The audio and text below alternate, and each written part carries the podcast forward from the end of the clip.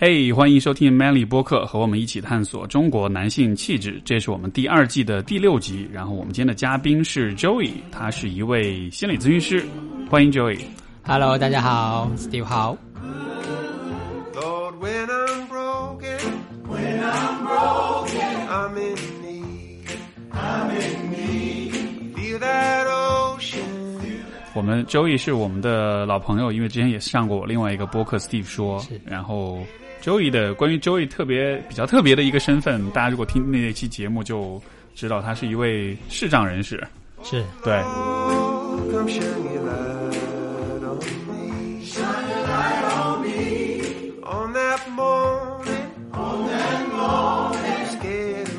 我对你的介绍够全面吗？你要不要补充一下关于你是谁？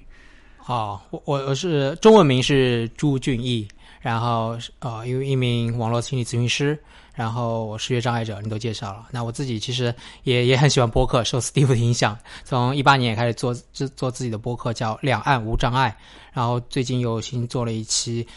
新做了一档关于心理咨询圈的，让心理师说心里话的。不可说这档播客三个字不可说，也是在喜马拉雅了。所以就感觉能够上一档，呃，再回来上 Steve 的播客，很有很有感觉。是是，非常欢迎回来。然后，因为这个节目就又和 Steve 说有点不一样，因为那一个的话，像我们上次也聊啊，就是关于啊、你的很多话题啊，但是就是 Manly 其实是一个更主题性更明确的一个播客，而我其实在这个节目里和嘉宾的探讨也更多的是关注到就是有关男性的身份跟男性气质这个问题，所以我第一个问题就是，当我当你当你听到男性气质这四个字的时候，你会你你会是什么样的反应，或者你会想到些什么？可以自由联想一下吗？我我当第一次听到呃你做的这个主题的时候，我我还觉得蛮兴奋的，我就觉得啊，我和 Steve 好像又有连接，因为我第一次听 Steve 说的时候，就觉得你谈的很多主题都是我。啊、思考的，那嗯男性主题其实我也会思考，因为作为心理圈，呃，其实很少有男性的声音，包括各种文章啊，呃，阅读量很高的文章啊，都是从女性视角，呃，还有很多议题也是关于女性视角的解读。然后，其实很少人从男性的视角说出一些啊、不一样的观点或者理论的支持之类的。反正我对男性的气质这个议题就觉得还是还蛮兴奋，但我的确不知道这到底代表了什么。啊，要然后从何聊起？对，然后也不敢 不敢提。我说真的要去聊这个吗？就是政治不正确的不正确的感觉了，就觉得呃，好像大家都在说女权主义，然后嗯在在女权的思呃语言脉络中，你还要去提特别提男性气质，你你到底想干嘛？然后有点不敢说。啊对对对对但是这个也是这个节目，我觉得它的意义所在，就是你说，就是现在大家其实对于政治正确这件事情其实是很担忧的，所以很多事情不敢讲。然后，呃，呃但是就这个节目就是一个，就是你可以尽情的政治不正确的一个地方。啊，因为我。因为我觉得重点其实不是在于政治正确，而是在于我们能有不同的声音能够被听见这样子的。对对，对对对，现在男男性都变成一个少数族群了，我们要发出少数族群的声音。嗯，对对对，可能我觉得可能还是就是呃，在这种公众的舆论当中，大家的矛盾跟冲突比较大吧。嗯但是你说矛盾冲突有那么大矛盾冲突吗？我觉得大多数人其实就只是普通人而已。对我觉得就是我们当我们说正正确的时候，我感觉就好像是有一小部分的人，他们有很强烈的主张，但是其实更多的人，他们的生命体验并不太被关注到吧？嗯嗯，对是是。是，男性其实，我刚才我刚才其实也觉察自己，其实还是有一种被扼住喉咙的感觉。我即使今天来聊，我觉得还是能放开百分之六十就不错了。你 你你经历过的这种，因为你说政治正确，就好像是你有经受到政治正确的这样一种压力或者影响。那那你有注意过吗？这些这样一些影响是一般是来自于哪里，或者是以怎么样的形式传到你这里的？嗯，我可能觉得就是女性主义吧，受到了个影响比较多。因为呃，一开始其实我还比较片面的理解女性主义这个东西的感觉，就是女性，然后就是好像就是呃，就像女性主义的一开始的那个那个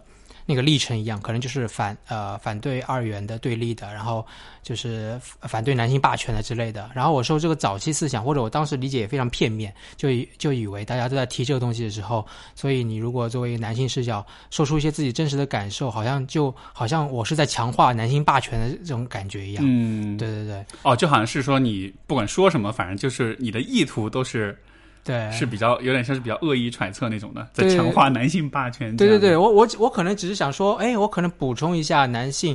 因为我我我会觉得男性其实还是不擅长表达的，就是真正像 Steve 一样可以呃注重男性气质的很多，但是能去讨论这事情不多，然后说出来的也不多。所以当一些女性主义、女权主义者在啊、在讲一些东西的时候，我我就觉得，哎，作为男性咨询师，我说不定可以补充一些男性视角，他们可能作为另一种性别的人，呃。不一定能了解到、体验到的东西，我很想去表达，但是我又怕这种表达会让他们认为我是反女性主义的这样子对对对，没错，的确是这样子。可我我在想，这个当中会不会有这么一个问题，就是因为这是我们为什么要去讲这个啊、男性气质？就这个提法本身，它到底站不住站得住脚？因为一开始我其实会被人 challenge，就是说，是啊，就是说男性气质真的存在吗？就是你你也是类似的，就像你所说的，就是当你在提这个概念的时候，你好像就是有点在像是在刻意的去强化那种传统的那种那种那种刻板印象嗯这样子的。就我我我也会被人挑战过这样的说法，但就像你所说，其实男性就第一他不太讨论这方面问题，第二他其实不太善于去表达自己。嗯，所以如果你连就是说男性比较熟悉的一种表达方式，你都要用放在放大镜之下去审视、去批判的话，那你其实就是在进一步的让许多男性就更加不敢表达，而不敢表达的结果，那当然就是会更加的极端化、更加的异化，大家的距离会越来越远，大家的信任跟了解会越来越弱。嗯嗯，对，所以就好像是，我觉得还还是需要提像男性气质这样的话题，对但只是说它可能不是终点，但是我们要以此为起点，因为如果你连起点都没有，你就哪儿也去不了了。对对对，需要这样子的声音。我一开始就是也是觉得男性气质，呃，哎，为什么你要去提？你到底想想怎样？你到底想怎样？是是是要怎样？但是后来这次有跟你谈，呃，要上这个节目的时候，就在我就重新思考这个问题，回到你说，哎，你或或许可以从视障者的角度啊，或者从心理咨询师的角度啊，啊，分享一些东西。后来就想到，哎，那在心理咨询或者心理学的理论中是怎么看待男性气质？我就想到，呃，一个概念就是荣格的呃原型，就是阿尼玛阿尼姆斯。对，那阿尼姆斯就是在女性啊、性别下的原型，男性气质的原型叫阿尼姆斯嘛。那我就唯一想到的就是一个这个点，我觉得非常契合。所以想到这个时候，我就突然通了。他只如果把 Steve 的这个关键男性气质这个概念改成阿尼姆斯，那我好像就好像就放下一些东西，就没有“男”这个词，你知道吗？阿尼姆斯又好像一个非常就那个语言那个标签换换，对对对，我就觉得哦，我说我们是在讨论一个东西，但这个东西就是他就用一个英文或者一个阿尼姆斯这个概念的时候，就就去掉了一些东西，然后我就感觉更自然了。而且这个是女性，因为阿尼姆斯在提的时候就是女性拥有的那些那些原型部分，男性的原型部分嘛，所以那个部分好像是哎女性就有的，嗯，然后只是在男性为什么不提阿尼姆斯？因为男性就是在在就在外面啊，但是男性和女性共有共通有的就是阿尼姆斯的部分，对，就是那个就是我可是可能我就会理解，哎，这个可能就是我们要讨论的男性气质，然后我就哦松了一口气。这个能跟大家解释一下吗？就是因为对于大家可能也许不是很了解，就是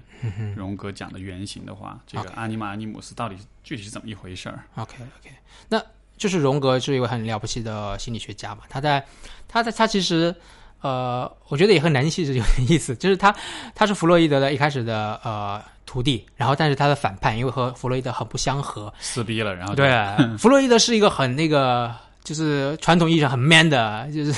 嗯呃很很权威的，然后很呃甚至有点偏执的那样一个存在。但荣格是非常温柔的、细腻的，然后他会觉得，呃，这就是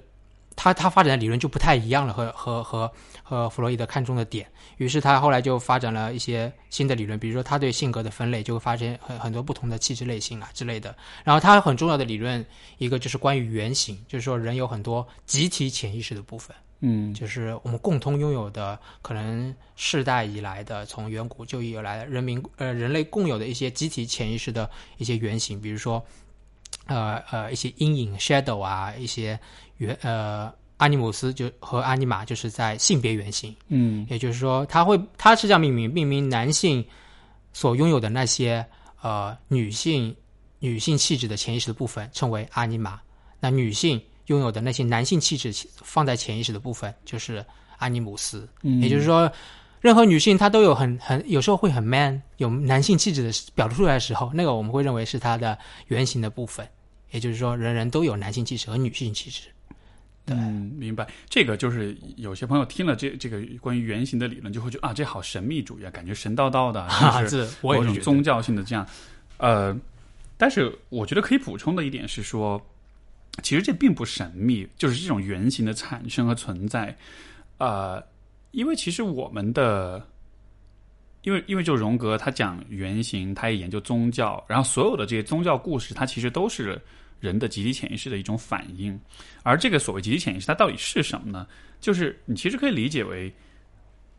啊、我们的意识层面的这种认知，其实只代表了我们的很小很小的一个部分。更多的时候，其实我们是谁，或者我们的行为，我们扮演的角色，其实是被融入到我们的行为当中去的。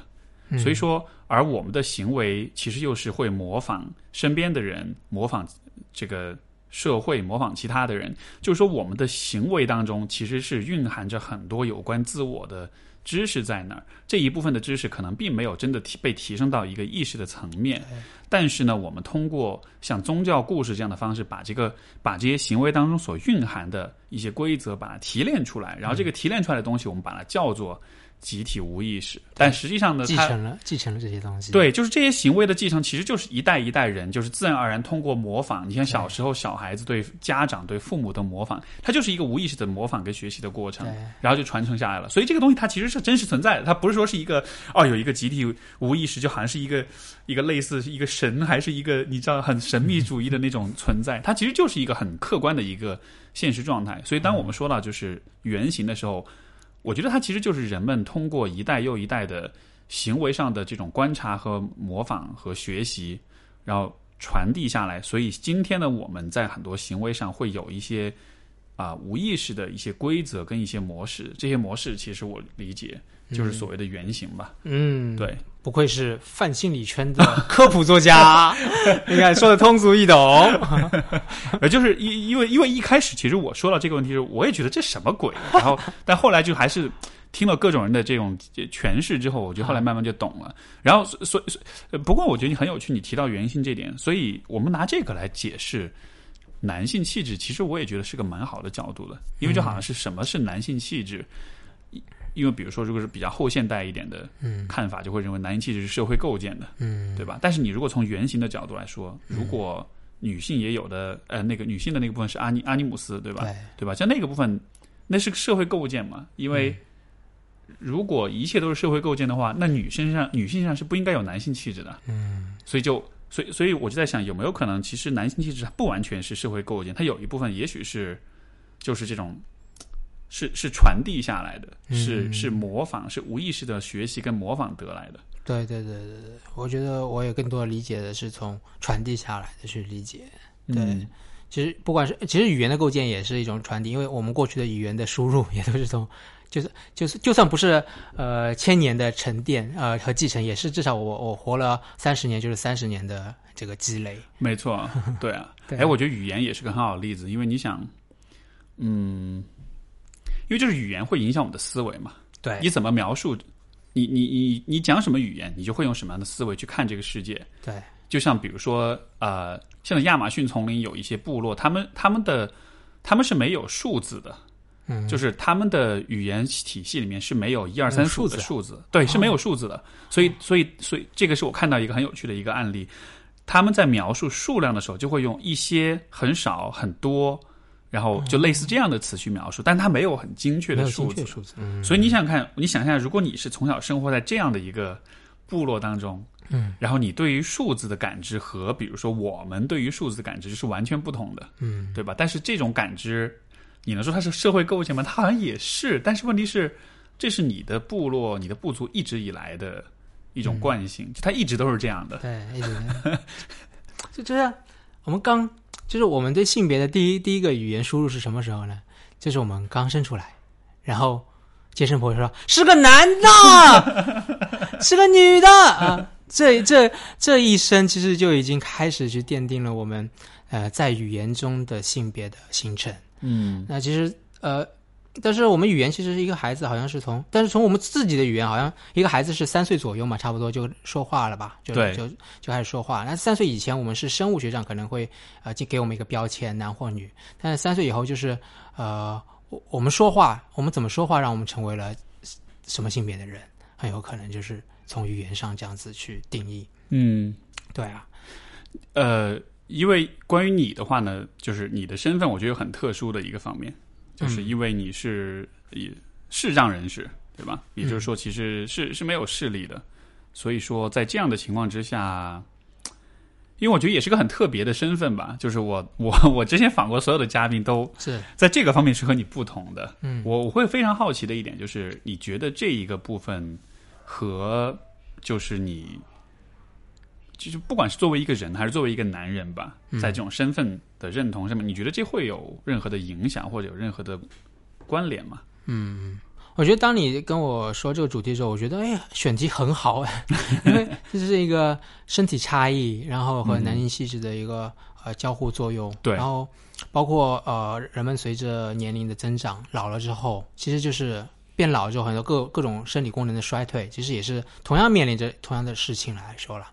所以我觉得哎很有意思。那那对于我目前视觉障碍者来说，我觉得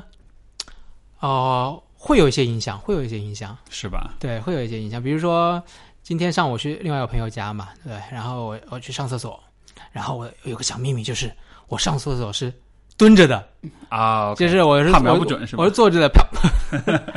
瞄是可以瞄准，但是就比较累。然后坐的时候就可以轻很轻松，又就对，就就不用担心呃出现意外嘛，对。然后这这个其实就很不 man 嘛，在在在在老盲圈里，我跟他说，人家是人家会说，哎，俊逸这个呃，就是会当一个笑话来讲，特别酒桌上，你知道吗？嗯所以这是一个很不 man 的行为，但是对我来说，就就就就有这样的存在。我觉得世上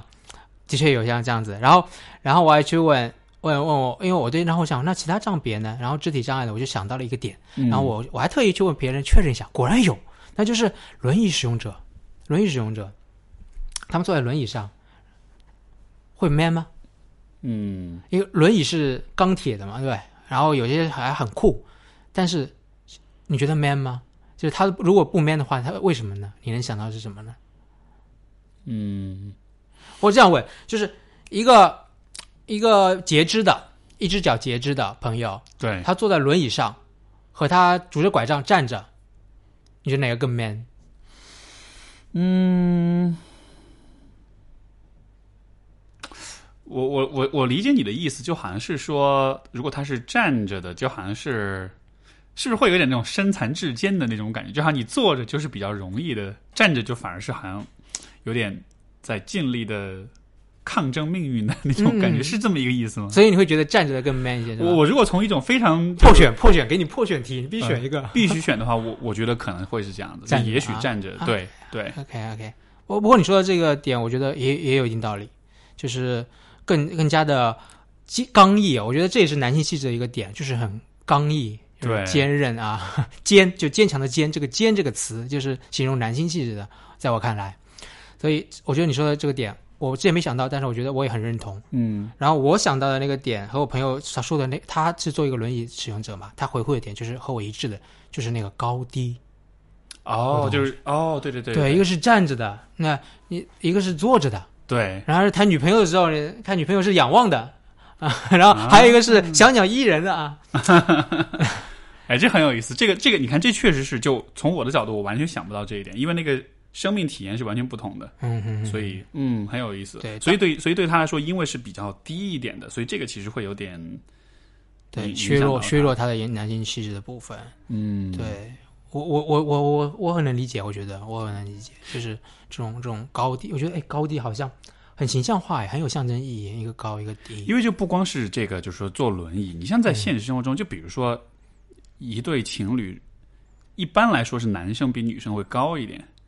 啊，如果是女生比男生高的话，是。对，我我想起我以前在北京有一个认识一个老外，是一个瑞典的女生，长得特别高，比我还高半个头，一米八几那种，快一米九的那种的。她男朋友只有可能一米七的样子，他们俩走在一块儿，就是 就是那种就特别不对称，但是他们俩感情还不错。就他们是那种在，如果他们这样的身高差距在国内的话，你知道，就所有人都会有异样的眼光。对的，而我估计，我们如果用一种非常直言不讳的方式去描述这个状况，人们一定都会觉得，哦，他们俩在一块儿，那一定是这个男的是那个比较吃软饭的，或者是比较怂、比较弱势的，那女的一定是比较强的，因为她你看高都要高这么多的样子，嗯，所以就好像是对那个男生来说，他站在一个比他高一个头的女生旁边，又是他的伴侣的话，我那种那种心态可能是还蛮微妙的哈。对对对，要要内心强大一些。嗯，对对对，哎，对，但是就为什么要内心强大？就就说这样的状况是有威胁到对对吧？你的你的作为男性的那种自信的，就好像是啊，这就是从女性主义来观点来看的话，就是男性同样是受到压迫的。你看，当自己的老婆比自己高的时候，哦有那种一种压力，就是无形的从各方面压来。对对，社会的、文化的、历史的，然后是你内心内化的，也都有。对，为什么会有这样的压力呢？或者你觉得是怎么来的呢？是因为我们期待男性在身体上嗯是比女性要更强势、更优势吗？嗯，还是我我我我想到刚才这样你这样问的时候，就想到两个点，一个是就是从呃从过去的历史来讲，可能男性的角色在关系中的角色就是要保护他人，好像要更强壮。那从生理上讲是更容易强壮一些。那高也代表了一些力量和呃保护的一些能力，对吧？第二个我就想，呃，参照参照吧，就是好像呃如果和常规不太一样，就是可能过去的参照都是男的比女的高。呃，他看到的是这样子的，那他觉得如果自己不是这样子，就有一种异常的感觉，那这个也会带来一些压力。所以就好像是这其实是对什么，就对 normalcy，就是对正常的，对什么是正常，什么是常态的，好像有一种期待在里面。嗯，就像是男性应该是有一个比较标准化的形象，而在这个标准之下，你如果偏离太远的话，对，所以所以你看，这就是为什么我会特别好奇于你的视角，或者说作为一个这种就是有身体差异有有有身体差异，有身体呃，这个政治正确的语言应该不能说残障，对吧？啊、也可以说残障啦，也可以说对对对 在你在你节目上不是提高一些逼格吗？啊、好吧，好吧，就是就是有身体残障的人，其实他嗯就本身就是偏离所谓的常态，或者是所谓的正常的，呀，对吧？所以我所以我就在想，是不是因为对于你来说，这就应该不是一个很陌生的感觉？对但，所所以说，呃，就就这就很有趣，就是一方面是呃男性和女性有这种呃标准的。就是性别角色的一种期待，嗯然后另一方面，人又会对于比如说人的身体也会有一种所谓的健全跟正常的这样一种期待，对对对，然后这对你来说会是双重，会是有双重的压力吗？作为一个男人，同时同时又作为一个 这残这个残障者，其实实我刚才想到一个点，就是呃，残障者有一个标有个偏见是弱者对。啊，老弱病残，所以说弱者弱者呢就不很男性气质，弱者呢就不很男性气质，所以你作为一个残障者，你就自带了一个啊、不男性的属性。嗯，然后呃，比如说我们之前和朋友谈呃讨论的时候，就说哎呀，这个那那个这个今天这个女生和你和你一起吃饭，一个女生她她有没有让你送她回家？我说没有。他说你看，哎，最近我也是这样子，他就是我们，你有没有发现我们遇到的女生都不让我们送她回家？就是如果正常的话，好像就是常规，嗯 我又担心政治不正确，呃，就是 常规情况下，就是哎，男生送女生回家，好像也也挺 man 的，也挺 man。但是我们没有这个，没有，他们不会给我这个机会，他会觉得你是需要被照顾的，我要我要送你回家安全。然后很多时候我们觉得我们很想，呃，比如说我对这个人是想发展一个以后的情侣的关系的，所以我特别想展现男性气质，但是有时候就没有机会。对，因为我被放在了一个比较弱者的位置上。嗯，对，这个这个也而且会遇到这种状况。非常有意思。而且其实和比如说，比如说和你约会的女生，我在想会不会她们其实也会有一种。呃，也不能说压力，但就说他会有点像要主动去扮演那个照顾者角色，嗯哼，就好像他也是默认你是需要被照顾那一方的，对，所以所以所以就好像是他会，因为你知道，就现在就是现在就是女权主义会要求女性就不要刻意去扮演照顾者嘛，就你应该有自己的独立性，你应该对吧？就很强调这一点。对，但是在面对你的时候，就会就就是反而就会很想去扮演那个照顾者角色，因为好像如果你不那样做，反而是显得是是是是有点冷血的，是有点对对对对你你懂我意思吗？在在我们面前，他们都变得很 man，真的是这样。就嗯很有意思，很有意思。嗯对，所以所所以说，像你和就包括你啊，或者说英语和身身边其他的这种，就是可能就是视障人士或者残障人士的这种交流，就尤其是男性啊，我其实我很好奇，在这样一个呃社群或者这样一个圈子当中，嗯就是你觉得所呈现出来的那种啊、就是作为男性的那种身份的认同，或者是就他们对自己的这种评价，你觉得会跟这种其他的男性会有什么不同吗？因为、因为你刚才讲到，就好像是经常都是那个被照顾的那个角色，那这是否意味着你的我不知道嘛，就好像是你的这种作为一个就不够 man 嘛，或者很多时候你是被照顾那一方，像是有点有意无意被人放在刻意呃被被刻意的放在一个弱者位置上的，嗯，这这会这会影响到你们吗？我觉得还是影响到的，就是你说，就刚才说的，其实影响到，啊，我要施展男性对气质的时候呢，就就就会被就会被受阻。对嗯但呃，当然还是会会去有机会，也是会呈现其他的特质，比如说刚才说的坚强，坚强好像对坚坚强，嗯，然后呃，特别是一些一些故事是，我觉得。当然，我觉得这故事不分男女了，就是有些故事，就像我上午也有朋友聊到，有些残障人士在家庭家族里面会认为，哎，他是需要被照顾的，于是家里又生了二胎、三胎，对啊，并且跟他后面的子女说，哎，呃，然后以后要照顾哥哥姐姐之类的。但是后后面人生就翻转，会发现到后半段其实都是这个残障的朋友，他赚的钱是家里最多的，他反过来照顾家里，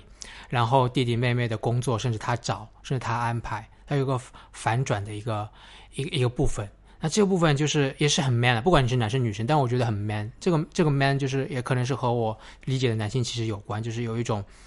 呃可以 hold 大局，嗯，然后很很有责任跟担当，责任担当，对那种稳定感、家里的支柱啊 之类的。支柱靠山这样的，对对对对对对对对，所以、嗯呃，残障的身份好像呃某种身份上会让一些人磨练，呃，通过残障这个议题来磨练心智，来达到一些这个很 man 的一个一个状态。就好像是你从起手你就玩一个难度更高的游戏，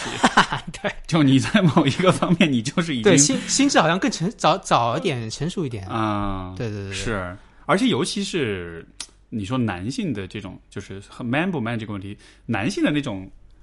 呃角色，其实很多时都是通过肢体上的这个部分来表现的，就是就很原始的啊角度来说，啊啊啊你长得壮啊，你身体很强健，你会打架啊，或者是对就是。就好像是更多强调是这个比较有点比较原始、比较狩猎的那个猎人的角色，对对吧？？所以就好像是对于残障人士来说，这好像是一开始就你在某些方面技能点就已经给扣掉了。对，从行动层面其实也是定义了性别的部分了，比如说兰花指，嗯，就是 女性气质啊，没错，啊。是什么啊八字腿，不对不对，是什么八那么外八啊啊外八好像就比较男男性的特质啊，对，没错但，就很多身体的姿势啊，对吧？然后你说的，其实呃，男性气质还是我在呃，比如说外表层面上就会觉得力量和速度，没错，力量和速度了。那对我来说，视觉障碍者，其实我我我我我虽然我没什么力量，但是我觉得视觉障碍影响我的部分主要是速度，啊，是没法，没法速度，所以每当我玩一些能够玩一些速度游戏，特别是蒙上眼睛比比速度的时候，我很兴奋。这终于到我的领域了。对对，到我的领域了，你们和我一样，然后我就觉得哇，我的东西不要可以被释放的能量，就是就很兴奋。就是，但是我平时的速度是没有办法展现的，我只能慢慢的，对吧？保保持一种正念的生活。明白。对对对对，这个这个从另一个角度，会不会你会不会觉得就好像是因为这种传统的啊、呃男性其实是通过比如说像你说力量、速度来体现，所以所以对于你来说反而是有点受限的，就好像是你能表达这个男性气质，你能强彰显男性气质的途径就这么一些，而这些刚好又因为自己的身体条件又被局限住了，所以就好像是会很很表达很受限的样子。对啊，比如说我想去练拳击嘛，真的，但是练不到。后来就听到说 Steve 在练巴西柔术，我就去调查一下，哎，这东西好像可以不用看的。哎，其实真的可以。对啊，对啊，然后就然后我的确去呃台湾的那个健健身馆去去咨询一下了，但是他们还还是不太敢接我这个这个特殊个案。哦，是吧？对对，后来我没有没有去，但是我觉得竞技类的东西，这也是我为什么说我就又找到和你的连接点，觉得竞技的东西我很需要，就是感觉生活中现在生活有一有股能量我是被没有被地方表达的，那我要找一个竞技的，就是我需要比赛啊、啊，我需要一些竞技的东西，我觉得那是可以让我释放一些能量，不知道这些能量算不算男性气质了？哎，我觉得很有意思哎，嗯因为就好像是你有那个想要去竞技的那种能量、那种愿望，嗯但是如果你真的去竞技的话，就是其实大家又对你会有一点像是网开一面的那种，就你懂我意思吗？对对对，如果是这样，就和正常群体的去竞技的话，对会这样子。而且我理解这个状况对你来说是，我我估计可能是很微妙，就是一方面呢，其实大家对你的那种照顾是出于一种就是善意，但另一方面，这种善意它其实其实也同时剥夺了你去竞技的这种可能性。嗯嗯，嗯，哎，这个这个和你提到那个巴西柔术中，你说女生就是也会被这样照顾，你是不是以前啊，对对对对对，是是是，也有点类似会有点类似，对就好像是就好像是像我跟女生打比赛的时候，就就对对练的时候，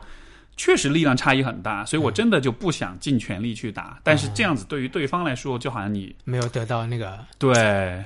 好像就就就没玩够，能量没有释放充足。没错，啊对，输的输的不 man，赢也赢的不 man。对，那那 对，所以你很你刚才说你有这个想要竞技的这种嗯能量，或者是这这个是这能更多说说看吗？这种我我不知道哎，这些我我我我在想我在想也是或许可以连接到男性气质，而且是比较原始的，呃，男性在在在整个种族或者部落里都是一个去去去去竞赛啊、呃狩猎，但他的竞赛也包括去争夺争夺呃伴侣的竞技，这些东西都是去比这些东西嘛，比如比如说雄性动物之间的这个战斗，也都是为了去得到一些呃东西，然后去体现一些自己的气质啊。嗯对对对，所以包括竞技，我觉得也体现了速度和力量嘛。就刚才没错说提到的速度和力量，就是这这是可以去，或许我不知道我真的是喜欢的是那种就是比比较就是比赛的感觉，还是我喜欢速度感觉。现在我又觉得，如果是一种我能一直去，哦，不过速度好像如果去跑步的话，好像就是如果是比如说慢跑比赛和我让我去有人陪我跑一个就是五十米冲刺，我可能会选择五十米冲刺，我不会选择去跑慢跑比赛这种比赛。啊，对，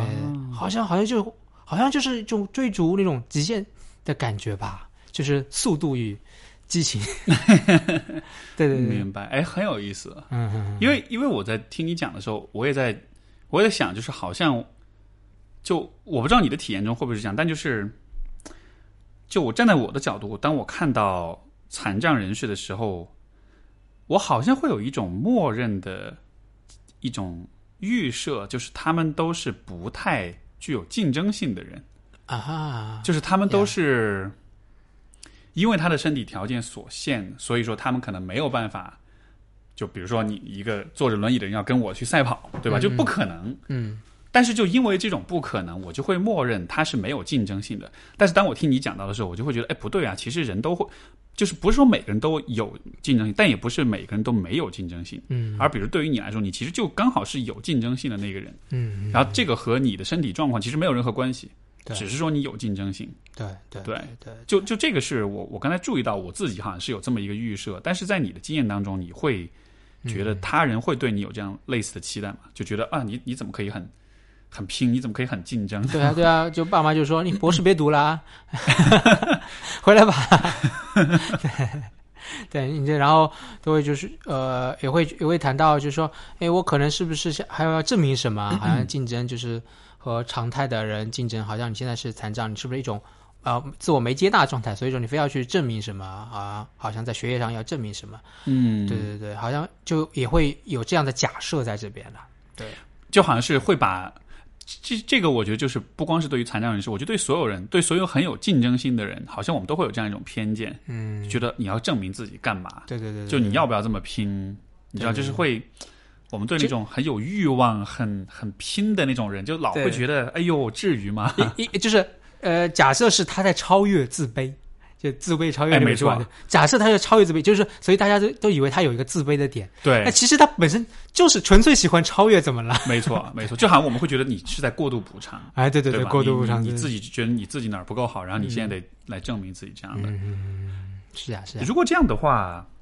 那你觉得这对于你来说，你能够你能够区分吗？因为一方面你可能只是喜欢竞争，但另一方面，比如说你的身体现实确实是嗯。和他人有些不一样的，嗯，所以就我不知道吧，这个关系很复杂，就是对。就是就是一方面你你你肯定没有办法百分之百的是对自己的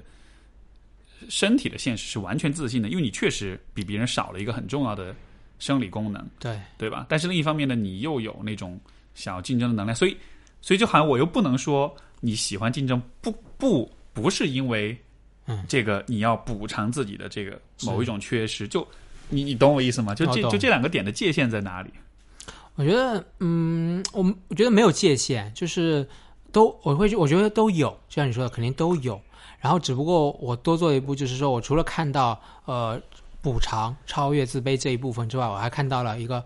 呃共通性，就是和其他人共有的想要去追求更高的学位。比如说，比如说具体来说，就是心理学中，心理学中就是一个在行业中的竞争。你你不就和和残障无关，就只是行业中的竞争。你拿到学位更高，你的确呃就会有更高的竞争力，这是一个点。对，然后再再比如说这个点肯定也影响着我。那还有一点就是，比如说学历，就不说专业，就说学历上，好像又有一个竞争的点。对，就可以看到方方面面都可能是呃促使我去去做这件事情的。然后还可以在其他的一些感觉层面啊，比如说我当当我跟别人说到呃我现在在做的一些事情，呃很拼的一些事情的时候，得到一些反馈，那那些反馈就是当下的，呃对我来说的确感觉很好。那那也是可能去触发我去呃，就或者强化我这种竞争获得的这种呃激励机制了。对，嗯所以方方方方方面面，我觉得都有。那我没有去很明确的划分，那我只是做一些事情，就是我去多多理解自己的一个状态，或者为什么喜欢呃喜欢竞争，对或者说喜欢那个呃比赛，或者、嗯对对，比如我就因为还有一个点就是回到心理学中，就心理学中。你看智商效果又没什么好评估的，哎呀，我自认为我有做智商比别人做的好，那我能拿什么证据呢？好想有个智商界的比赛啊，然 后就一直有这种幻想，知道吗？就是就要希望有个华山论剑啊，哎，你这么说，我真的觉得你还蛮具有竞争性的。就你会想要去跟别人比拼一下咨询的这个功力的话，就是就是嗯，呃很有意思。对，就觉得嗯，呃，这这个就是我们呃我们班上在讨论智商效果的时候，就说，哎呀，他们他们在讨论那到底是怎么样的？我有有哦哦，这个我突然想到，我可能是想知道一个定位，有时候是，因为定位是想知道我有个定，我有一种不确定感，嗯就是竞争，我不是要得第一名，我觉得就是那种有个确定感，我知道我自己这样状态在哪里。你的你有几斤几两这样？对对对对，好像也有这种感觉，对。嗯，对对，我刚才说想说华盛论剑，我并不是要得第一名，但是有一个华盛论剑，就是有一个评价体系，好像是作为一个直男，好像 挺喜欢的东西，还是我受应应试教育的迫害太多了？哎不，但是呃，你说竞争的话，我其实会非常认同，这应该是嗯，就至少在比就是比较传统的这种男性当中，我觉得这是一个特别重要的一个组成元素，就是嗯男性的那种竞争性一定是比女性更强的，因为女性的宜人性更强，女性更容易在就是很多状况之下，她是更容易相处，她是不会那么的针锋相对和那么的具有竞争性的。但是我觉得男性这个特质啊、还蛮显著的。然后呃，我因为说到身体的这种就是呃这个残疾的话，我其实会想到一个点，嗯就是什么呢？其实就是就是男性的，因为我们因为上次我跟你在 Steve 说那一期对话，对我有一个特别有启发的点，就是说其实这种就是残疾跟残障，其实这不是说只有所谓的残障人士才会有，其实人所有的人在生活的某一个阶段、某一个某一些场景里，他其实都会经历某种形式的残障，对吧？嗯。那么，就这个对我非常有启发，因为我以前老是会把残疾人和正常人做一个绝对的划分，但实际上这个界限很模糊，所以由此我就也衍生出一个点，就是如果我们从身体的这种呃，就是暂时的、短期的、暂时的残疾、残障，从这样一个维度出发的话，你觉得男性最害怕自己残障的部分是哪里？啊，这个问题很好哎很难回答吗？啊，我估计很多男性听众听到之后，肯定第一反应就会想到，一定那肯定是阳痿啊！啊，阳痿身，因为我身体残疾，我我我也想，我第一反应当然是这样子啊，但是但是我在想，这好像没有谁？不敢讲嘛？好像对，没有人说自己残疾是阳痿，哎，是没错，但是我、我就是我就是会想提出这个点，就是因为对。我的理解当中，其实如果我们把阳痿也定义成是一种至少是暂时性的残疾嘛，嗯。就是你就是说你的身体功能嗯。失常了，嗯，对吧？从这个层面来说，我估计这应该是最 威胁到就是男性的对。啊、自信的这么一个状况，对对对，而嗯，那其实那个阳具，其实诶阳具算是第二性征吗？还是第第一性征？第一性征第一性征对吧？？对，其实我就想到，因为说到阳具，我想到第一性征其实就是已经定义了某些男性和女性的部分了。就很简单，就是比如说，呃，男性的男第一性征是阴茎，阴茎的特点是什么呢？就是能屈能伸，然后很坚硬啊，对，啊，硬就是需要的时候需要它的时候很坚硬。没那这就是和男性气质一样，就是你需要你的需要你是个男人，需要男人的时候，你就要给我站出来，啊，你就要能扛得住事。对，然后你你是不是一个男人，也从你是不是能能屈能伸看出来。嗯，如果一个男的他是只能只不能屈只能伸的，我们其实不太会认为他就是特别 man，就只能他是一个脆，他很脆的。没错，对，然后，所以所以所以你刚才提到杨主讲了这些，然后然后女性也比较女性气质，比如说女性的阴道就是一个非常包容性，它是一个包容的东西，而且它可以可以呃变得很大，是吧？嗯。生育，所以它的包容性是很大的。而这些部分就是从第一性征上，就是也探到了一些性别，嗯我就想到，对，对对对，所以就你看，其实一些象征意义，对，没错，就是从象征意义上是这样子的。嗯，那我们如果在现实层面来说，就是啊、如果对于男性来说最害怕的，可能就是阳痿这样一种啊、对状况的话，你由此其实可以其实可以其实可以看出来，就是男性的那个自尊心是很脆弱的，就他其实对于自己身体的障碍是很难去。接受的，他会觉得这是一个很可怕的事情。就像像同样的道理，如果我们问一个女性说，如果你有比如说性冷淡的状况，或者是不是女女性也很脆弱，女性就是那个乳癌患者割乳，他们会觉得女性气质丧失。哎，也是啊，这个我还真没想到过。嗯嗯，有意思。对啊，所以就好像是你的性征的第一性征或者第二性征的器官，如果受到了影影响响，或者是如果有阻碍的话，好像你的作为好像气质也变了。对，就好像是这个对你的性别气质的影响还蛮大的。对，因为女性女性乳房就是一个象征，就是一个营养哺育，嗯，它它没了这个东西，也是好像是损害了它的这这些这些气质的部分。我在想一个很邪恶的想法，我们如果问这个 问一个男人，你是愿意就是割掉一个东西，割掉一个只手，还是割掉一只脚，还是割掉你的鸡鸡？你会怎么选？必须选一个的话，看年龄层吧。但是但是我估计就大多数人是会宁可保呃不要手或者不要脚的。哎我刚才说割掉，呃就是刚才这个问题就有意思了。我刚才说要如果如果是让我来选，我肯定会这么 就是就是我在想，你你现在比如说八十岁的 Steve，、啊我，我刚才假设是八十岁的 Steve 会有可能会选择割掉鸡鸡，因为可能就不需要反正也没用了。对，但是不一定哦。你去啊采访老年人，你去问这个问题，他说不定还是最终愿意保留他的这个东西，没错甚，至不愿意就是愿意牺牲手臂，就它完全不完全是功能性的，对对对对，而像是一很有可能。种嗯我觉得很有可能。对对对对，所以所以就你很有趣啊，就因为你刚才也讲到，比如说就是要坐轮椅的男性，对吧？就是嗯，比如说我不知道有没有，比如坐轮椅的有一些人他。他的他的这个生殖体生殖系统也是残缺的，但有些人他可能就是健全的，就对对对就会有会有这样一种区别。对对对对对，嗯，很有意思。所以身体的缺失，某些身体部位，它不仅是功不仅仅是功能上，而且是象征层面上的，会对气质是有影响的。嗯哼，嗯哼，对，对，但我不知道，我看不见了。就是，那啊、你觉得戴着墨镜呢？就是呃，有些盲人是戴着墨镜的嘛？你觉得觉得会有影响吗？就是是增加男性气质还是 减少了？或者对于呃眼睛看上去就是白白的啊、我我其实也稍微有点无光，然后可能也会有些白白的。那如果是这样子的话，从外观上去看，呃，你们会觉得是削弱还是和这个呃没有想到这方面？嗯，我感觉好像就戴着墨镜会给人一种，就像是一种神秘感，或者是有一种，就是就直观的个描述是很酷，是很很很屌的样子。嗯，但是我觉得它本质来说，是你你阻碍了目光的眼睛被看见的话，嗯，因为眼睛其实能揭示很多人的想法、跟状态、跟情绪，嗯所以你阻断这个部分，就好像会显得很酷。我觉得，所以也可以延伸出来一个点，就是所这种就是所谓的男性气质，它好像是有一个比较冷峻、比较酷。啊、比较酷，然后不那么容易被看穿，就 poker face 那种的。啊，那样的一种呃形象在那儿，所以如果你是显得是很过于富于表达的，对，你是太多的情绪流露的，就好像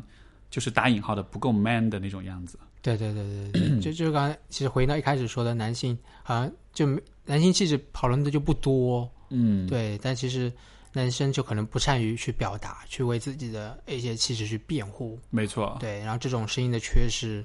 其实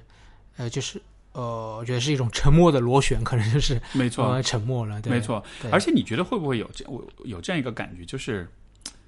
啊、就当我们说到所谓的男性气质的时候，我不知道有没有可能是也跟竞争有关系，就是因为好像男性更强调竞争，所以反过来，其实男性也就会是更偏批判性的，更偏就是更 judgmental 的，呃，就是更更更倾向于去批判的那一那样的一个角色。所以，比如当我们看到其他的男性是身体是残缺的，或者是阳痿的，或者某一个方面是缺陷的、是不足的，就好像是你本能的就会有一点点那种啊、呃优越感，或者是那种居高临下的感觉。就我不知道吧，就是。因为我就在想，当我们说到比如说残障人士的时候，包括就我们刚刚讲的阳痿的时候，嗯就当就我非常非常诚实的说，当我知道一个男生是阳痿的时候，我当然不会公开的去嘲笑他或什么，但我心里面是肯定是会有那么一点点的那种，啊，这个这个就和我蹲在马桶上上厕所 小便一样，我觉得是就很诚实的说，一定是有这样的感觉的。对对对就这个感觉都不是说你你你是否有那种意识，你是否懂得平权，或者是你价值观正不正啊什么的，对就是那个那个感觉，你知道是很本能的。嗯，是很本能的，对，这是很本能的事情。嗯，那就刚才提到的反叛啊、批判啊，当然女性主义也是有呃女性性别女性的也会有这样子，所以说他们就也是有男性特质的，嗯就他们的阿尼姆斯那个时候就是会被会被会比较多的呈现。对，对。不过我我我我之前还想到一个点，就是我觉得也蛮重要，就是当我们在谈男性气质的时候，其实呃很重要的声音是来自女性的，就是女性怎么认为什么是男性特质？就是男性特质是被女性定义的，女性特质是被男性定义的。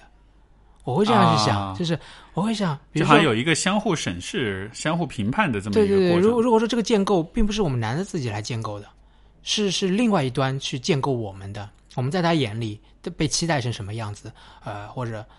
就就被建构起来了。所以说我就会很想，呃，如果问，就我很想回去调查那些呃，调查一个女性，我我去问男性记者，我就问他们，就说你什么时候觉得你的老公很不男人？你什么时候会说？你他妈太不男人了！你他妈是个男人吗？那 这代表着什么？当他说你他妈是个男人的时候，代表着什么？我很想知道。嗯这可能就是他背后对对对男性气质的那个期待。我觉得那个东西会啊，会蛮有意思的。对，啊，很有意思，因为因为我我估计我估计这个可能还是和和生存的压力有关系吧。就是说，其实自古以来，人类社会其实都是经历，以及两性之间其实都是经历着巨大的这种啊、呃生存跟生生育这方面的竞争。啊，就是说，女性其实是在历史上，女性其实是被视为生育资源，对吧？因为她具有生育的能力，而男性的话，因为我那天我是听那个，就是有一个视频博主叫六层楼，然后他跟啊有一个大 V 叫何森宝，他们俩做了一个讨论，然后那个何森宝就讲了一个点，我觉得很有意思，他就说就是父权社会和男权社会的区别。嗯他就说父权社会比是比男权社会更加恐怖的，因为父权社会里面的权力是完全集中在一小部分人的手里的。男权社会呢，这个权力其实是有点让渡到更多的男性那里了，就是它会相对好一点。但是就是女性都无论如何都是受压迫，但是父权社会里面的男性，大多数男性其实是更加悲惨的，因为他们就没有生育资源，他们也找不到老婆，他们的也没有子孙后代，只有极少数人有权利去就是去延续他们的血脉啊这样子的。嗯，对，，OK，所以所以就是，哎，我一下忘了我们为什么会说到这里来了。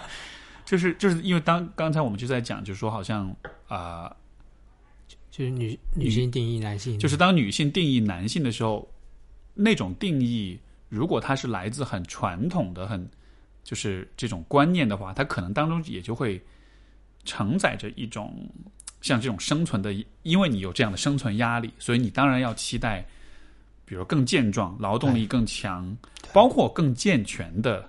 男性。对因为好像这样子对于你才是有利的。对反过来，其实男性去期待女性是一个什么什么样子，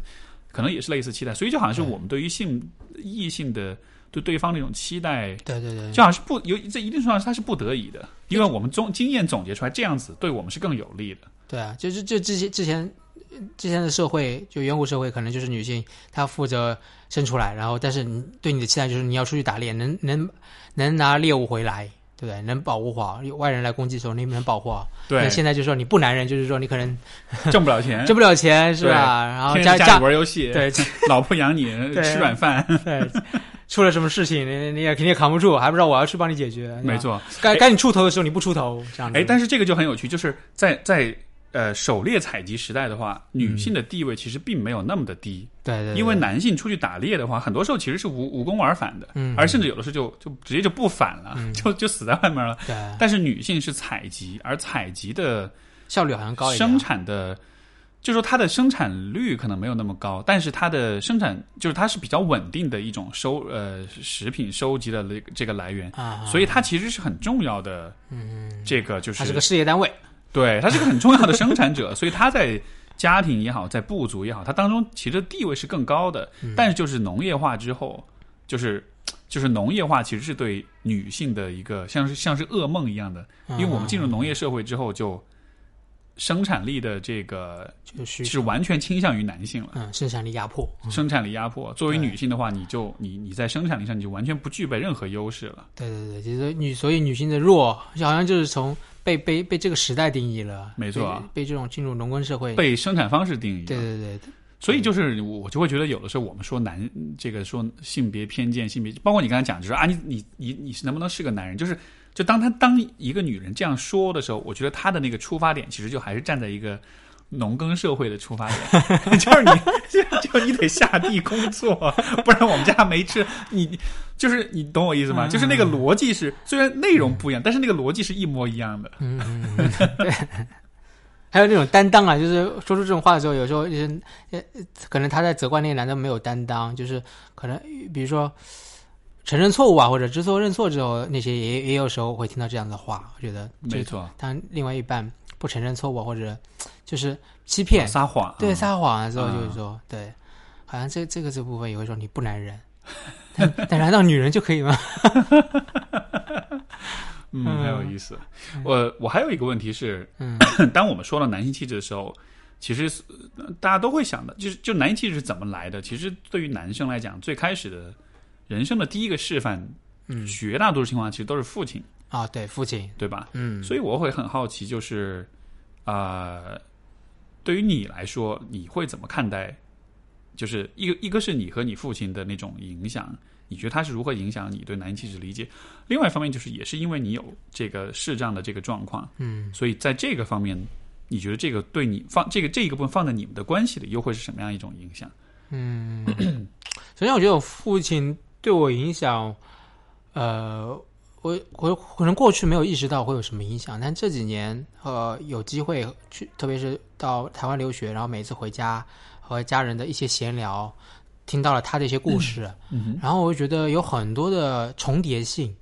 然后像这种重叠性的时候，我就觉得哎，好像我也挺认同的。就还蛮喜欢听他的故事的，他的一些奋斗的故事，他也有呃离家啊，他他有一些很很和我类似的经验，比如说他一个人，就是他也是他从小也是好像做，他和在他的同龄圈里做一些不太一样的事情，好像也蛮特立独行的。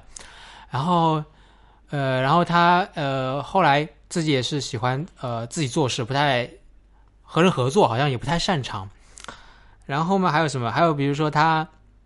他去学他去学徒，他是学那个木工的，然后常规的，呃按照理论来讲要学三年还是两三年？对然，后他非要跟他师傅说我要我要两年，我两年，我说你，然后师傅说不可以，他说你反正到时候看吧，就看我的那个质量，然后就是看他看我的学学习的程度。后来他就真的很尽早很快的就毕业了，就这就让我想到就是我这这些东西和我认同不一定就是我我还蛮认同一些 东西的，是吧？然后就觉得好像他也是跟你一样，就你们都是追追求速度的。追求速度的，对我发现对，的确，我会觉得他是蛮蛮蛮呃蛮蛮蛮 man 的一个人的啦。对我会觉得他蛮，所以说他的一些呃事情就会影响到我。刚才还想到一个什么，忘了。就感觉其实你说到他的这样一些特质的时候，其实是我我觉得其实是你是会带着一种一种还是比较自豪、比较骄傲的一种感觉在在说嗯在回忆嗯他会说起他的这些部分。嗯，对对对对对。然后，那那你说不骄傲的，就是他他有些太太 man 的地方，就是呃，我有时候也不太习惯，也可能和我后后天的习得的专业有关。就是他的、嗯他的沟通，他的表达是很凶的。他小时候说对我也很凶。然后他他在家庭里说话，现在我们就选他说话怎么这么凶？他就是表达一个观点嘛，就像吵架一样的，对，是很 man 啦。但是我我我是，但但这部分已经我已经不会认同了嘛，就是、嗯特别是学这个专业的时候，我会表达更温柔嘛，就是我也很温柔，就和这这就和他的差异就形成了。对对对对，明白。是，所以就是一方面，其实他的某一些特质你是认同的，而且你其实会认可这个感觉，我其实特别能有共鸣，因为我会想到像我跟我爸之间也是这种，就是我并不认同他所有的东西，而有些东西我们觉得明显是不对的，包括你说的关于表达的问题。嗯但另一方面，那种感觉很微妙，就是，而我也是跟你一样，就是在成年之后，我才逐渐有这种感觉，我才对他开始有了认同。就在小时候，我是特别特别讨厌他，嗯就一点都不觉得有任何认同。但是后来慢慢的才开始，我觉得他的有些方面是让你感到认可，让你感到觉得很很，甚至可能是仰慕，甚至可能就是骄傲。你觉得，哎，我觉得我爸有这些，我爸是这样一个人，我还蛮骄傲的。就好像是幸好我爸是这样的，幸好他不是这个样子的反面，不然的话，我会觉得啊，你好挫 那种感觉。啊，就好像这个感觉是真的是很后来成年之后，好像才慢慢建立起来的。对对，但是另一一方面，就像你所说，好像有些东西你还是会觉得呃不对，就是我我是认为我可以比你做的更好。对对对对对，然后我爸也是就是 就是白手起家嘛，好像他和我妈就配合男主外女主内的传统的家庭，然后创出一片自己的小事业。嗯啊，我觉得现在整个家构建的也很好，这这这这也是我很有点崇拜他的感觉啦。对，那这也会的确也会影响到我哦，好像呃，我要我要我要成为一个真正的男人，我也要 成家立业嗯，啊、好像就好像就有个参照，好像就也也也就形成了，对对对对，就好像是你对于，也许你对于这种呃怎么说呢，作为一个理想男性的那种想象，就好像是其实会有很这个想象有很大一部分是来自家庭的，对对对对对，好像是个模板。有个模板。那这样子的话，你会这样子，你难道不会很分裂吗？就一方面是你看这样一个非常男主外女主内很传统的一种家庭设置，另一方面你又对吧，身边又是很多女性主义的咨询师啊，嗯，包括心理咨询这个行业本身也其实非常女性主义，也非常的对不 man，就是对对吧？对那，就那这不会很拉扯吗？我我觉得是，我觉得是挺拉扯的，是挺拉扯的，就是那种我是巨蟹座啊，嗯然后巨蟹座是恋恋家啊，对，就是我，但我从来不觉得我恋家，我就就就就很很不恋家，对吧？我不喜欢在在家里，但是他好像又冥冥中有一种啊，有一种宿命论的感觉，好像我最终会活成他们那个样子。对，你知道，我能，我能冥冥中感觉到那个东西，我会有一种回归啊，浪子回头的感觉，啊，就是好像有这种东西存在，哎，但是，对，但但我我我的确理性上我又不太希望他们就是好，真的好拉扯，因为刚才我是刚才我想说什么了？我说理性上我是想，啊我觉得他们这样挺好的，很幸福。然后另一种想到就想方法是，哦，不行，如果我的另一半跟我妈会一样，我觉得我也我也受不了，然后我也不想和我爸呃完全像我爸一模一样。啊，但是我觉得他们很幸福，他我我我不会否认他们现在的状态，但是啊，好吧，真的很拉扯。对，对就好像是一一方面，你其实是能看见他们的这种相处方式，可能是有他们的问题，有他们的时代局限性，但另一方面就好像在你的想象中，好像就那个画面本身确实又很说服你，对对对，所以就很矛盾。对对对，嗯，我其实觉得这个也是很不光是你，我觉得其实很多很多男性都会有一个类似的状况，就是就是当我们想到家庭这件事情的时候，呃，因为在比较呃比较刻板印象的角度来说，就是什么是很 man 的呢？一个非常顾家的男人，我觉得好像不 man。好像是不太 man 的，是比较。因为我之前在其他期的节目里面有讲过，就是就上一期节目我有讲过这个例子，就是就是因为是我伴侣，就他他的几个亲戚，然后其实包括我生活中以前也有这样，就是你知道长辈那一辈，就比如说几个几个男的，大家在一块儿，天天都在说，哎呦，这我老婆怎么怎么样，就相互抱怨我老婆怎么怎么样，然后大家都会约定俗成，就是决定不绝对不可以帮自己家老婆做家务，就男人怎么可以做家务？然后因为你知道男性之间会有那么一种。啊哈哈，那样一种关系的维系，就是我们要有一个同盟，我们都不要做家务，好像这样你才是我们的意愿。有一天我抓着谁在帮老婆做家务，哎呀，你在帮老婆做家务，把你驱逐了，把你或者嘲笑你什么，所以就好像是在那个比较传统的那种观念里，觉得男性是不应该很顾家的，很很很很是要做家务啊，要就是就是很 nurturing，就是很很照顾的那一种的。是是，那但是就但是就另一方面。如果你有一个好的家庭的话，其实你对于家庭的想象又是在那儿的，而那又会让你向往，嗯，所以就好像是，就还是就是还是那种拉扯，对，你懂我意思吧？对对对。然后你刚才说到你你们 就是你的那个画面之后，我就想到我最近遇到了一个画面，就是一群啊、快退休的一群人，然后他们就学心理咨询嘛，然后他们现在是一群心兼职的心理咨询师。啊，他们在聊家庭的时候呢。他们的老公在他们口中就是一个孩子，他说：“ 啊，就就是他们聊，就是说，嗯，你看，还呃，我老公就是一个呃赚钱赚钱回来，反正就是在他们的语言中、语言体系中，就是男性在就是孩子啊，好像在精神层面是被照顾的，就是在他们眼里，就是在精神层面是因为他们又是心理咨询师嘛，对，就觉得自己是成长过的，然后在男性在他们，我觉得很有意思，听他们聊天就觉得啊。原来背后你们这些男人真可悲，在外面以为自己呃，这就是就是掌握了整个家庭啊，好像是家庭的支柱。这其实，在在老婆眼里，其实这都在掌控之中啊，就在掌控之中，在他们的玩弄之下，对，很好玩。是，嗯，这种嗯，我因为你说是一他是快退休的，所以他们年纪估计也不小了。这种对对，嗯，我不知道这个会会不会有代际的这种差异，但就是说，好像。对于你看，像你所讲的这一部分人，就在这个故事里面的这些男性，就好像他自己是完全不介意做那个小孩子的角色，就好像他跟他的伴侣之间的关系像是一种像是母子关系一样的。对，所以就好像是他们被，就好像是当你期待男主外女主内的时候，你同时也期待就是女性其实是扮演照顾者的角色。对，可能是这个是就这个层面就是精神层面，然后在物质层面好像男男的照顾女的，然后精神层面女的照顾男的，好像有这样一个一个一个存在。这样子难道不是在，就是在否定或者说就是在去，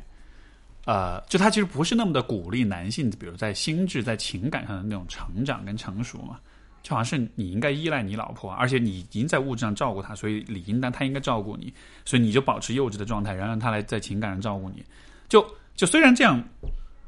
这样听上去好像才是公平的，是有是有交是有交换的，但是另一方面就是。我我凭什么要这样呢？就是就是作为有些男性来说，我我在想，他应该还是会有这样，比如说你有竞争的一面，嗯，即使你是视障，对吧？但是就像有些男性，他即使是被老婆照顾的，但是也许他也是想要自己情感上是有成熟度、是有成长、是有发展的。那对，那样一个环境、那样一种观念之下，反而就是你自己的愿望就被，就是就是有点被制约了的样子。这首首先他要有愿望，他要有觉察，他 要有觉察。对，有些男性会觉得没有没有，可能在就在这些这些女性眼里，他们是没呃这些男性是没有这方面的成长的觉察的。嗯他们可能把一生的精力都放在了去啊、呃金钱竞争上、地位竞争上。对明白。对对对，这可能是比较更多见的状况。对是对，这个也是一个现象，我觉得。再回到就是呃，如果讲到你视障就是不是就讲到父亲的关系的话，嗯也也联系到就是市长的这个状况。嗯。他他对你这个状况是什么态度？我父我父亲还是蛮蛮开放的，对残疾的接纳度。他其实呃，相比我妈就更更接纳一些，更接纳，然后很也很早就说，哎，你就接纳自己的状态，你拿该拿走手杖就出去，嗯该告诉别人自己是残疾人就是残疾人，OK，对他还蛮还蛮坦然的。然后，但是呢，他在他在我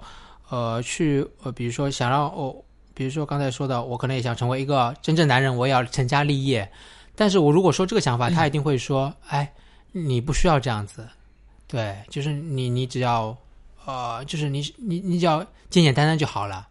啊，你只要能活着，不是不能这样说，他应该不会这样说，他应该 就是说，嗯。你就是一个保证基本生活就好了，不会对我高期待，就是对呃对残障的呃子女都有一个低期待嘛，或者是或者一个中期待。对，对对对，这可能是一个呃也是一个弱者是就是一个弱者标签，然后一个中期低期待状况，所以在他们眼里，我可能就呃不需要成为一个男人啊，嗯或或者说不需要成为一个呃我我想我想象的那个呃独立的成家立业的 这种这种这种状状态，只需要可能就就一般就好了。明白，但但在我心里可能会觉得，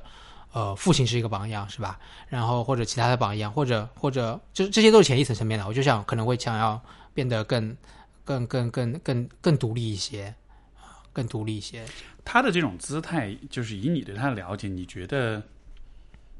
是是他发自内心这么想，还是说他只是出于也许是对你的一种更照顾，或者是就像你刚才说有点贴弱者标签，所以他好像是不想，就好像是就好像是他是在用这种方式表达对你支持，所以他才这么做。就是你懂我意思吗？他是真的会觉得说，因为因为我不知道，我就在想，比如说父亲对于儿子，就可能还是会觉得有点望子成龙那种期待，就你知道那种情感的东西，所以就，但是他，我就想象，如果把我放他位置上，他又看到可能自己的孩子是有这样一个障碍的话，那应该应该，我不知道吧？你觉得呢？他的心态可能是怎样的？我觉得他现在应该是受还是受呃残障的传统传统模式的影响，就还是认为残障是一个呃比较障碍的、受限制的群体，所以他的他那个期待还蛮还蛮真实的，就是一个残疾人身份，你就要安分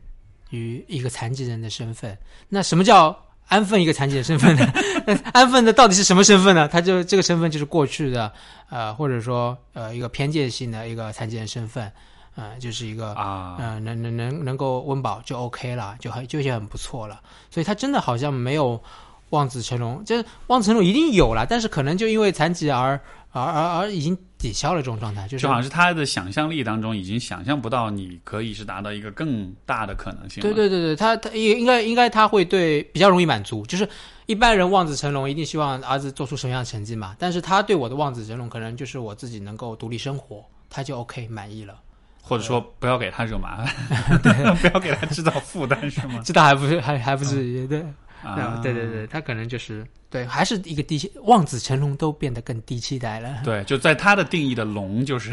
就是是这个样子的。对对对对对对，你理想中，你期待他怎么对待你呢？理解讲期待中啊，嗯，哎呀，其实我我真的是可能有点温室中待久了，我 我觉得这样也蛮好的。虽然我那个心里中另外一个声音就是说，哎，我可能希望多一些鞭策啊，啊、是吧？或者或许多一些鞭策，我我会我会走得更远一些。我会这样问，是因为你看他也好，你也好，我觉得其实都是有竞争性的，都是有那种拼搏的感觉，不管是他白手起家，还是你这么追求速度啊什么的，对所以就我不知道，我就会我就会觉得好像隐隐约约就会感觉到你们都还是应该是那种比较有那种比较拼或者比较呃有竞争性的那种人，嗯，所以我就觉得很有意思，这样的性格的父子，然后又放在这样一个关系里，然后同时又是有这样一个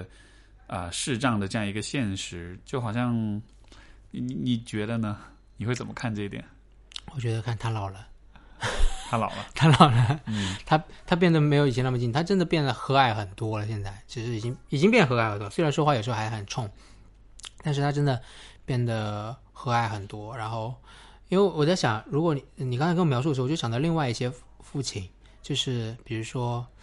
以前什么什么故事啊，就是不管是父亲还是母亲，陪着陪着呃身残志坚的儿子或者子女，不断的去追求呃生命的高点。对，就是他他会他会去说，哎，你就是你因为身体已经这样子了，那你一定要在哪里做出成就，会陪你，没关系，妈妈陪你，爸爸陪你呃，你你像我之前看到一个故事，就有一个脑瘫患者的一个一个小孩长大的过程中，就是就父母就真的是让他去学拳击，哎，然后就啊天哪，就好了不起啊！因为你知道脑瘫患者就他走路都走不稳的，对他的肌肉其实肌肉也很萎缩，但就去学拳击，真的就是去学，然后还看他打，就当然这个实实际上肯定就打的很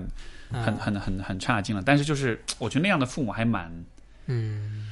对，那种父母可能也想也是想超越，因为残障不是个人问题，也是一个家庭型的问题，就是嗯家庭的某个人的某个器官出现了残疾的问题，可能对整个家庭来说都是需要去去接受的，是然后超越这种。用用超越的方式，用不过度补偿的方式，也可能是整个家庭都在做这件事情，也有可能的。嗯你刚才也说，你说其实你是也是也许是期待他是给你更多一些鞭策的这种的，对对对对，我我我有可能对有有一个声音也 是觉得，他或许有多多些鞭策，我不知道我多些鞭策我会我会怎么样，我会啊，我会真的是会更努力的，还是会觉得啊，就说你不不不要鞭策我了，我会变成另外一端，就觉得我都这样了，你还要鞭策我，这种声音会不会也会出现我这种，哎呀，我懒惰的人性又要暴露了，这样子，对对对，嗯，很有意思，很有意思。呃，如果如果用三个词来描述你理想当中的男性气质的话，你会选哪三个词？啊，哎，这个你你自己也有说过吗？你之前你说我自己吗？啊、你是在第一季说的还是什么？呃，我其实现在没，我我我暂时没有就是回答过这个问题，我都是每一期去问嘉宾。你是要让我现在作答吗？啊，或者你先想一下，呃然后我说完之后你再说吧。你先说吧。对，我我其实啊、也其实也很难答。我现在随便先自由联想几个，最后我再去筛选成三个，好不好或者？是最最，你可以先说，就是最先到你脑海里的是什么？就力量、力量、速度、行动力、稳定性、责任感、啊，稳定性对情绪稳定性嗯，对力量、速度、行动力，好像嗯这三个是有点像是一块儿的。他们好像是跟一个人的行动、跟一个人的这种嗯呃，就是行动能力有关，嗯。就广义的行动能力，还不只说是肢体的。好，那那那这样，你这样概括我就非常明确了。啊 那就行行为层面就是很很呃对力量、速度、行动行动力，然后情绪层面就是比较稳定性啊，比较嗯稳定性、内敛性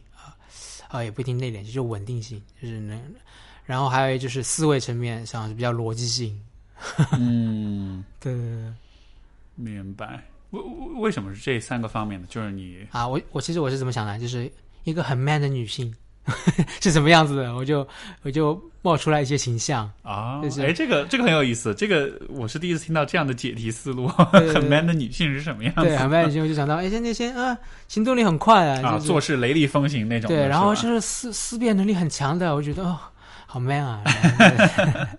对对，然后那些不是就是就是情绪还蛮蛮稳定的，就不会一惊一乍的，我也觉得呃会还还挺 man 很酷的这样的感觉。嗯，对对对，明白。这个问题我一直没有回答，其实是嗯呃，我觉得更多是因为这个节目本身，包括现在我对这些问题的思考，也都是在一种探寻过程中。就是我其实并没有答案，嗯包括我像我问你或者问所有的嘉宾，嗯我在问的时候，其实都不是说啊你要给我一个答案是怎么样的，而更多的是说，我只是好奇大家是怎么想的。但是我个人的话，真的还没有说非常明确的觉得应该。当然你，当然你刚才提供那个解题思路，我觉得还蛮有意思。就是如果是看比较 man 的女性是什么样子的话，像比如说当我看到我伴侣的时候，我觉得她就是一个还蛮挺 man 的一个女性，就她是有很男性气质的那一面的。啊，她为什么 man 呢？其实就是你所讲的这一些，就是啊做事情的那种雷厉风行啊，然后就是，但是你说情感上稳定，这个我觉得倒不一定，嗯哼呃，因为我觉得情感上很丰富也是很有意思的，嗯就是你像比如说，呃，因为因为我在想，情感上我很稳定的另一面，是不是也就意味着你的情绪是很压抑的，好，我我的另一面是情绪化，情绪化，对，区别是什么？就是人格特质中的情绪化，就是情绪其实波动大，一个波动小。对，哎，对啊，所以说波动小，那有没有可能是你要很压抑你自己情绪来保持这种波动小呢？因为实际上，我觉得很多也有可能，也有可能。就很多男性就是他不表达情感，我觉得他其实就有这样一个意义在里男性面。气质嘛，对不对？对，就是就是你要做一个很 好像看上去很稳定的人，你就得很压抑自己的情感表达，就好像是你表达太多了，你就会变得不稳定。是，对，对对啊，嗯嗯，然后还有就是很很逻辑、很理性这样子的，在思维层面。对，嗯很有意思。嗯，呃，如果从这个啊、呃因为刚才我们讲父子关系是你和你父亲的关系，嗯哼，我不知道你有没有有过这样的想象，如果有一天你做了父亲的话，嗯哼，你会想要做一个什么样的父亲？呃，你的不怎么 style，管他你的风 不怎么管他。哎，不怎么管他，嗯，放羊放羊放羊管理的父亲，对，对，我觉得就对，真的是放放羊，嗯，是吧？对 对，放羊，嗯，就是丢到河里让他自己自己学游泳的那种。为为什么会是你为什么会期待自己是这样的呢？啊，哎，对哦，我我我刚才想象的时候，我想象的是男生，哎，就是我的孩子是男生，儿子是吗对对对对对对。如果女生好像又不是这样子，可能 会不同是吧？对对对对对，儿子就就喂给狼群，让他自己自自生自灭，自求多福。对对对对对对对，我我我也不知道哎，这嗯。这个问题，是会会不会是那种，就好像你觉得这样子是更能够激励到他，是更能够锻炼到他的，就好像是你你自己独自去面对这种生存的压力啊，或者是独自面对各种困难啊这样的。对，就就就是你这么做是为了激励他、锻炼他。锻炼他，然后并且让他为自己的行为负责，就好像牵扯到就是责任感的部分吧，会让他哦，为自己为自己负责。你可以选择任何，但是你为自己的负责。对啊，很有意思。好像对啊，如果那这样子，我就想到，好像对男性，我就好像就会愿意更收一些我对孩子的责任，给他给到他自己。如果是一个女性的话，女女孩子的话，可能我会多承担一些她的责任，就相啊，比于男我明白孩的话，。对，对，就好像是因为是女孩，所以你会更照顾她一点。嗯，好像对对就对，因为是女性，所以啊，对哎，这个很有意思，因为这个你你会不会觉得这个其实有一点像是说，比如当我们看到残障人士的时候，我们也会因为他的这个身份会多给他一点照顾，嗯，对对对，就好像因为你是谁谁，所以你你明白这个意思吧？嗯，是是是，很有意思，对，有点先就先入为主，就是先入为主。就自己对自就这也反映出自己的一个期待和想象，自己内心的一些东西。，对，嗯，因为你是残障人士，因为你是女孩，所以你可能在某些方面会比较对弱，或者是会比较对需要支持，甚至也会想要说，所以你可能不是那么一个很有竞争性的人，所以说不要给你那么大的压力。对啊，所以就是我们心中的想象啊，这些想象好像就限制了眼前这个实实在在的人。这非常有意思。对对嗯，如果从就是男性的成长的角度来说，你觉得在你的经验或者在你的理解当中，什么样的事情是能够最有助于他们的成长跟发展，是能够让他们就是简单粗暴一点说，就是就是什么样的事情是能让一个男人更好的变成一个更 man 的人呢？这个问题我很想问我爸，因为他说他曾经说过。啊、男人总会有一天会突然一会一夜之间长大的，然后我我一直还没有机会问他，他什么时候一夜之间长大，到底是什么事情？就是他会说，男人是在他男，他说男人不用担心他不成熟，他早晚会有一夜之间长大的时候。啊，我，就我就我就很期待，到底那是什么？我很想问我爸。对，下次呃你这么问我，下次回去一定要问问他，也也许就看看是。也许就是你刚才说的，就是当你被当你被扔到河里自己去游泳的时候，啊，对，啊，对，好，这个扔到河里游泳到底象征着什么？嗯嗯，嗯，很有意思。至少你在河里游泳的时候，你不有你你会不用太担心视力的问题，因为反正游泳嘛，就哎也不需要太多看见。真的是，真的是，因为我是台湾玩溯溪溯溪，我觉得还蛮喜欢，因为什么东西溯溪就溪溪流里走路嘛，一种运动。叫什么溯溪溪？，对啊啊，，我还是第一次听说这个词。啊，你一定要去玩啊！就是在就是在在溪流流里面走走路对啊，然后溪流那是一个运动对对，它是一种运动，就是它水就逆流而上，啊，逆流而上，所以说你要呃抵抗着水的力量，然后就是走在河底嘛，河底就是突突凹凹凸凸的，然后有时候溪流很很大，会冲倒你之类的，你还要靠很多的攀岩的技术啊，抱抱住石头啊之类的，就非常有意思。那哎，刚为什么说到这个？哦，说到水对。然后我是怎么根据，我就觉得在里面蛮自由的，因为水流会给我方向，因为我只要逆流，然后水的和我的触触觉会告诉我一个方向。啊，对所以在里面我反而觉得自由，就是你刚才说水里水里为哦，我其实不用太担心视障啊这个东西，对对对，还蛮有趣的。啊溯溪下次去玩，是吧？对对对我觉得这就是出出去出去郊游的时候做的事儿而已，这个会成为一个运动项目，我觉得还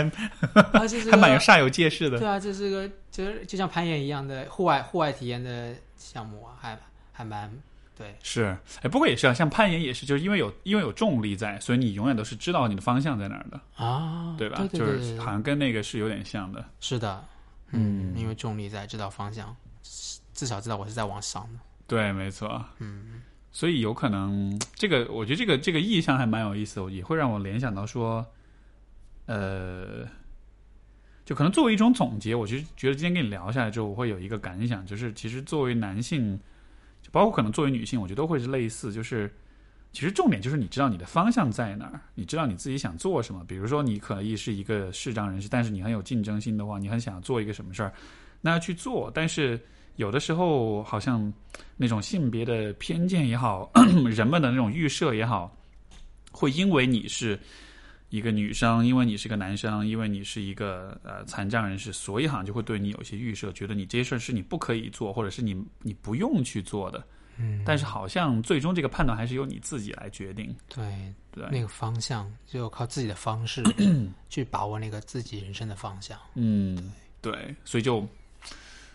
我得出一个结论，就是如果一个男生阳痿了的话，你就把它当做是一种身体的残疾好了，这种暂时的残疾。但是，你看，我看到你在面对这个问题的姿态的时候，嗯，就是可能大多数的人他没有这样的经历，所以他觉得很可怕。但是实际上，我从你身上看到了我我觉得很棒的一个特质，就是说你你是能接纳自己这个状态，你你也是能够在以你的方式去找到一些你的方向感。就是你刚才用那个溯溪的那个比喻，我觉得特别棒。我看不见，但是我能感受到水流，嗯，所以那也是一种方向感来源。对对，所以就嗯，这样子的话。我不知道为什么总是会说到阳痿这件事情，但是就 没事，你可以用其他更硬的东西来替代，完成你想做的事情。因为这真的是对于男性气质，我觉得是特别大的一个威胁，你知道吗？嗯，但是我就很，因为我就想，今天这一期我们就既然说到这里，我们就干脆就把这个最痛点的问最题拿出来讲一讲就好了。但最痛点也最隐晦，常常阳痿的人，嗯，也不会告诉别人是阳痿，就是所以说男性气质也是很隐晦的一个话题。没错，嗯而且其实有些人他不一定是生理上阳痿，他可能在心理上的某些部分他也是阳痿的。他比如说爱无能啊，他抗恐惧亲密关系啦，对，或者是他的性心理有点问题啊，或者什么的。嗯哼，对，总之很有趣。就是总之，我是觉得就是男性所面对的一些生理也好、心理也好，我觉得各个方面都会是在某某些时候，在某些场景下都会有一些打引号的残障存在。对但是就呃。怎么样去面对的问题，就是我就今天从你这里听到不少有很有意思的观点，嗯嗯嗯嗯嗯哼，残障是一种状态。是一种状态，没错，是这样的。我甚至会觉得，就因为刚才我们不是说，好像是好像大家会对残障人士会更照顾一些，觉得好像他们会更弱势一点。但是我反倒觉得，在另一种程度上来说，我觉得残障人士反而是残障男性吧，反而是更 man 的，嗯，就他们是在玩一个起手就难度高的游戏。嗯嗯，起手难度的确高就很多。对啊，所以在这样的情况之下，你并没有就完全自暴自弃啊。因为你像比如说一个男生，他有一天发现自己阳痿了嗯啊，就打击好大，对吧？嗯，但当有一天你发现你自己失去视力的时候，但是你今天你还是在正常的生活，而且在对吧，在读书啊，在上学啊，在做很多事情啊什么的，就这种对比，我就觉得还蛮，就是你懂我意思吗？就是这其实也是在我看来是很所谓很 man 的一种表现。嗯，嗯因为你始终是在选择就是更建设性，但是也更挑战的那条路，而没有说选择一个自暴自弃的方式。没错。对，所以就你刚才说到那个，就是女的对男的说，你能不能能不能像个男人？就当说这个话的时候。我我我脑海里能想到，立刻联想到的一个场景，就是当一个人自暴自弃的时候，我觉得那个就是非常的不嗯 man 的时候。嗯，对，所以从这个就这可能是我的审美嘛，对，就是永远都不放弃。所以可能从这个层面来说，我觉得就你提供的是一个更更 man 的一种示范吧。不管受到什么挫折啊，站起来，是不是男人？是男人就站起来，重新站起来。好好，请听众们记住 Joey 的这个谆谆教诲：是男人就站起来。好吧，那我们今天这期节目就到这里，聊得非常开心。好，谢谢，好好，谢谢谢 Joey。嗯，好好，那我们就下期再见，拜拜。拜。